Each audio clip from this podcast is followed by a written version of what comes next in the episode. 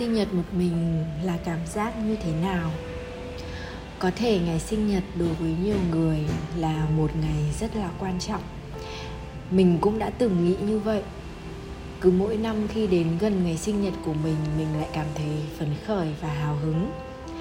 Bởi à, cái tuổi thanh xuân trôi nhanh nên cần lưu giữ những kỷ niệm.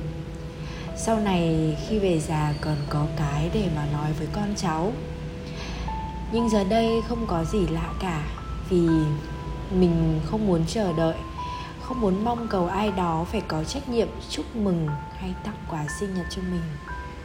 Có thể đối với nhiều người nghĩ rằng mình hâm hay như vậy cảm thấy ờ, sẽ bị hụt hẫng, tổn thương hay tự kỷ.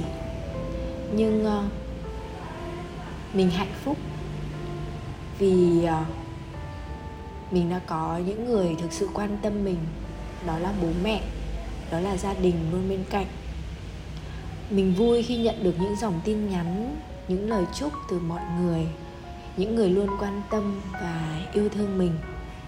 Mình may mắn vì có một cuộc đời đáng sống, tự diện bộ đồ sinh xuống phố, thêm chút chơi vui mê đắm, đi chơi hay đi ăn.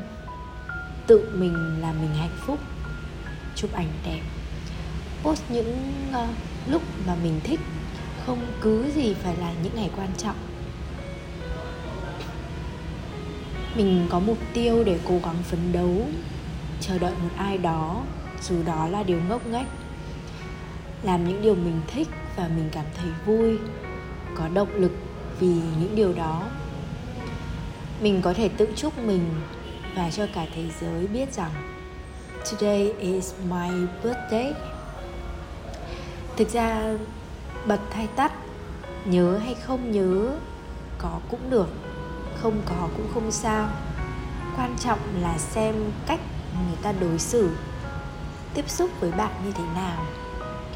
Đừng đánh giá họ qua lăng kính ngắn hạn của thế giới ảo. Rồi tự làm mình buồn, tự làm mình tủi thân. Tất cả đều do bạn lựa chọn. Cách bạn nhìn sự việc, cách bạn đón nhận nó. Đôi khi công việc áp lực khiến mọi người quên luôn cả ngày tháng năm. Nhưng không ai có nghĩa vụ phải hiểu bạn muốn hay bạn nghĩ gì. Cuối cùng bản thân mình thấy sinh nhật chia một mình và một cái màn hình điện thoại. Bên kia là một ai đó vẫn luôn ở bên cạnh mình. Vậy là ok rồi. Cũng vui. Chào bạn, lại là mít đây.